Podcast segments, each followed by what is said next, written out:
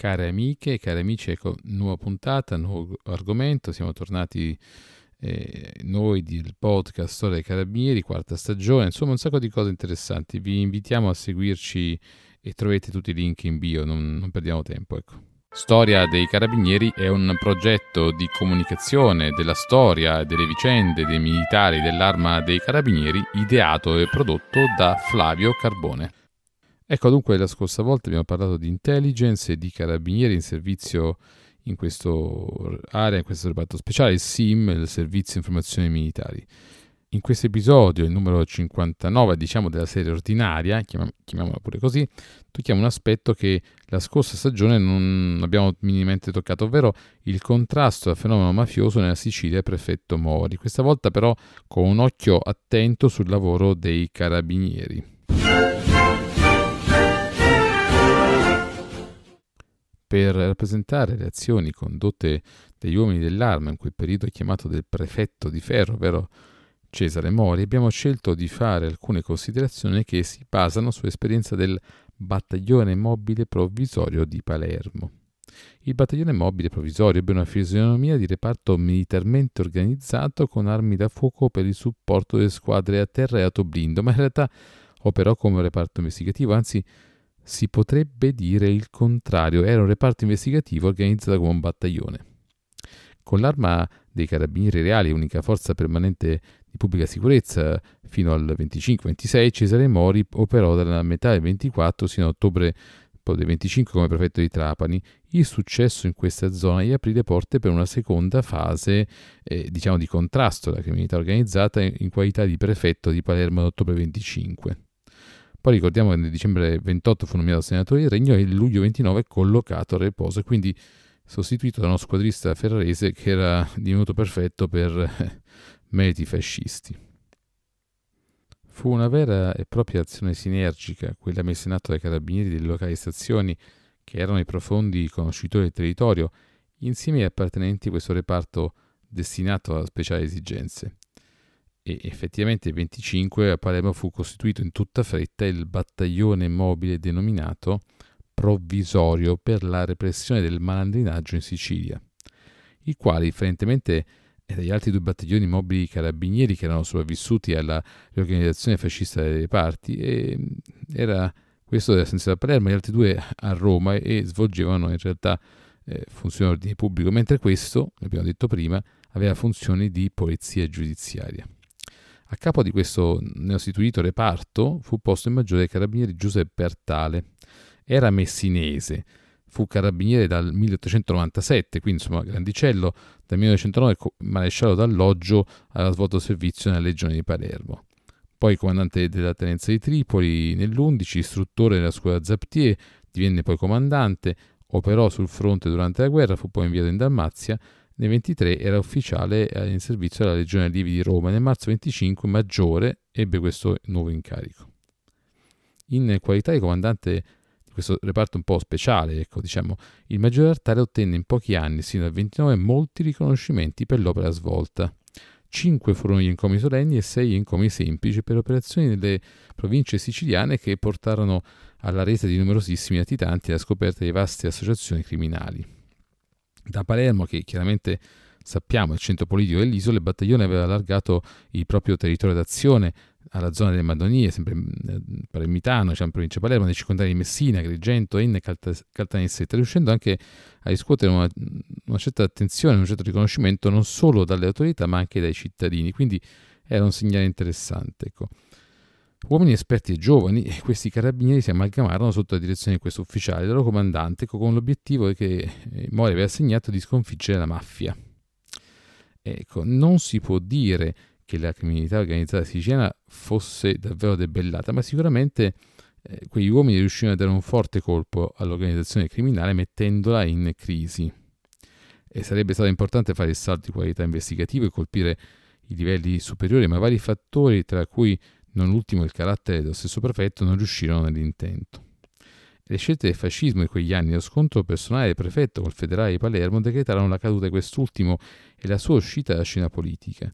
Quindi eh, entrò in una lotta tra fazioni fasciste e quindi più che eh, vere e proprie eh, responsabilità politiche attribuibili a, singolo, eh, a singola persona diciamo, non c'erano, però servir, funz- furono funzionali a causa dei Mori dello stesso fascismo perché in realtà poté poi vantare questi risultati. Eh, I fascisti pensarono quindi di chiudere la questione con, dal punto di vista politico con questa, questo servizio, questo arresto di questo politico che Mori aveva eh, diciamo, messo eh, alle strette. In realtà era una dichiarazione politica priva di quel senso della, real- della realtà, della quotidianità, come i fatti drammatici degli anni successivi mostreranno chiaramente. Noi abbiamo individuato dei documenti redatti anche da Maggiore Artale che si rifanno a questo periodo. Sono documenti custoditi dall'archivio storico dei carabinieri e permettono di fare un po' di raccontare questa storia. I carabinieri svolgevano servizi di ampio raggio, rastrellamenti, azioni militari vere e proprie, appiattamenti, pedinamenti e siano dimostrati eh, ufficiali e agenti di polizia giudiziaria di alto livello, superando quella visione del carabiniere legato, eh, legata al contrasto della piccola criminalità e al semplice, mi sia permesso, controllo del territorio. Nel 28 la, la riduzione di bilancio del Ministero dell'Interno per la Sicilia fu significativa, pari a un milione di lire che secondo Michele Bianchi, che era il eh, responsabile di Castero, nella sua dichiarazione al Senato nel maggio di quell'anno rappresentava la chiave di lettura dei successi delle forze dell'ordine leggiamo il suo passo. Dimostra che la lotta contro la mafia ha già dato risultati di carattere permanente, tali da incidere sul costume delle popolazioni riavvicinate dopo tanti anni con la spontaneità della fiducia allo Stato. Naturalmente questa era una semplice dichiarazione di carattere politico priva di fondamenta.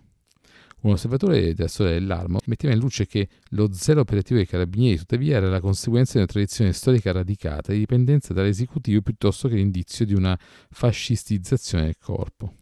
Anche se molti ufficiali e uomini di truppa aderirono con piena convinzione al, al regime, gli stretti legami con la monarchia e lo spirito del corpo maturato in una storia più che centenaria conservarono ai carabinieri una certa autonomia. I dati forniti da Mussolini nel discorso dell'ascensione pronunciato alla Camera dei Deputati il 26 maggio 27 sono questi. Nel 23 696 abigeati nel 26 126.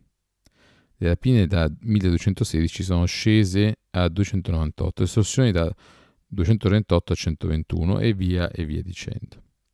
Questo è il migliore elogio che si può fare a quello del prefetto e l'altro funzionario che collabora con lui molto egregiamente, parlo del magistrato Gian Pietro, il quale in Sicilia ha il coraggio di condannare i malviventi. Qualcuno mi domanderà, ma quando finirà la lotta contro la mafia?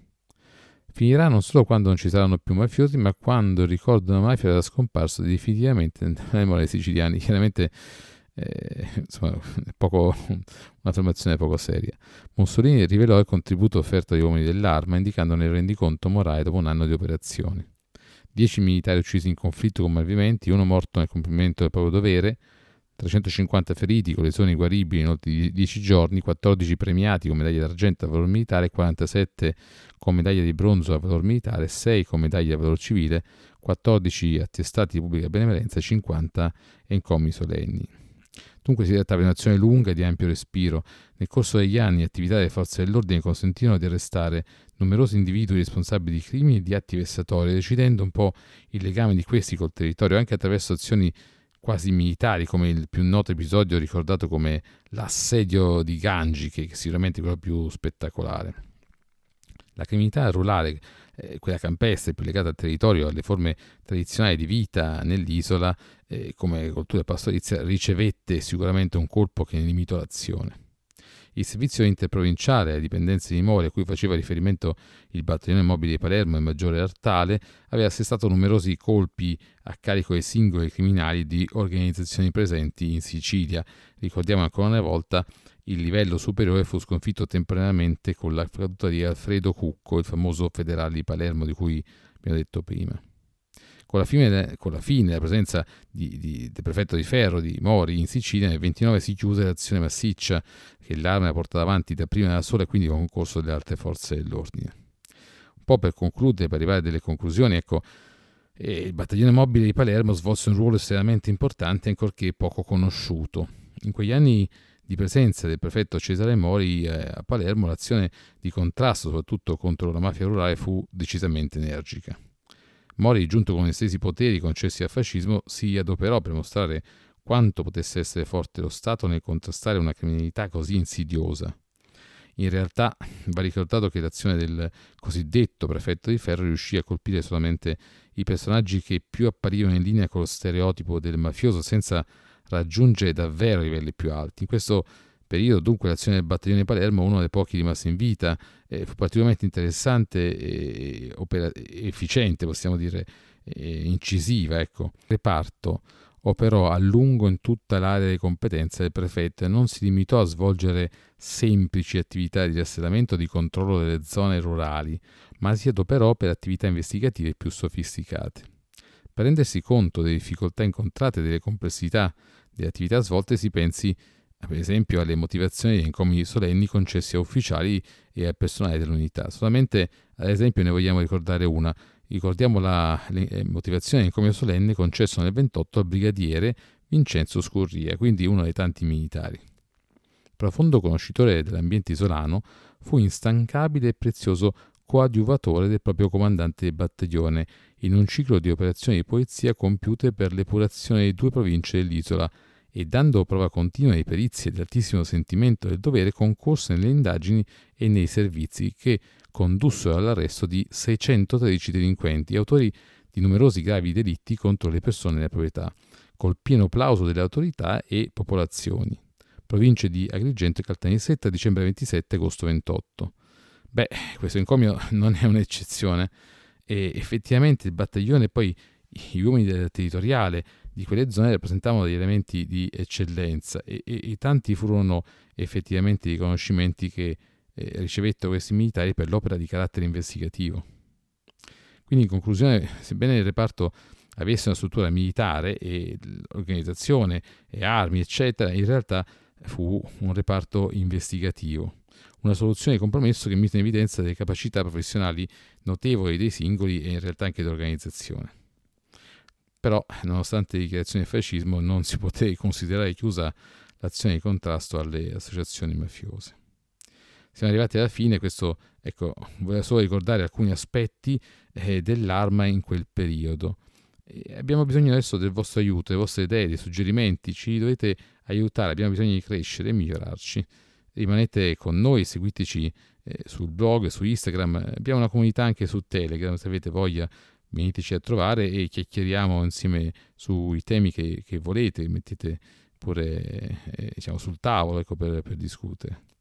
Siamo davvero giunti alla fine episodio, Storia dei Carabinieri, premiate il nostro podcast con le stelline su Spotify, è, è facile, non dobbiamo dire nulla. Troverete in, eh, in descrizione i, i, link per eh, contattarci. Grazie ancora e a presto.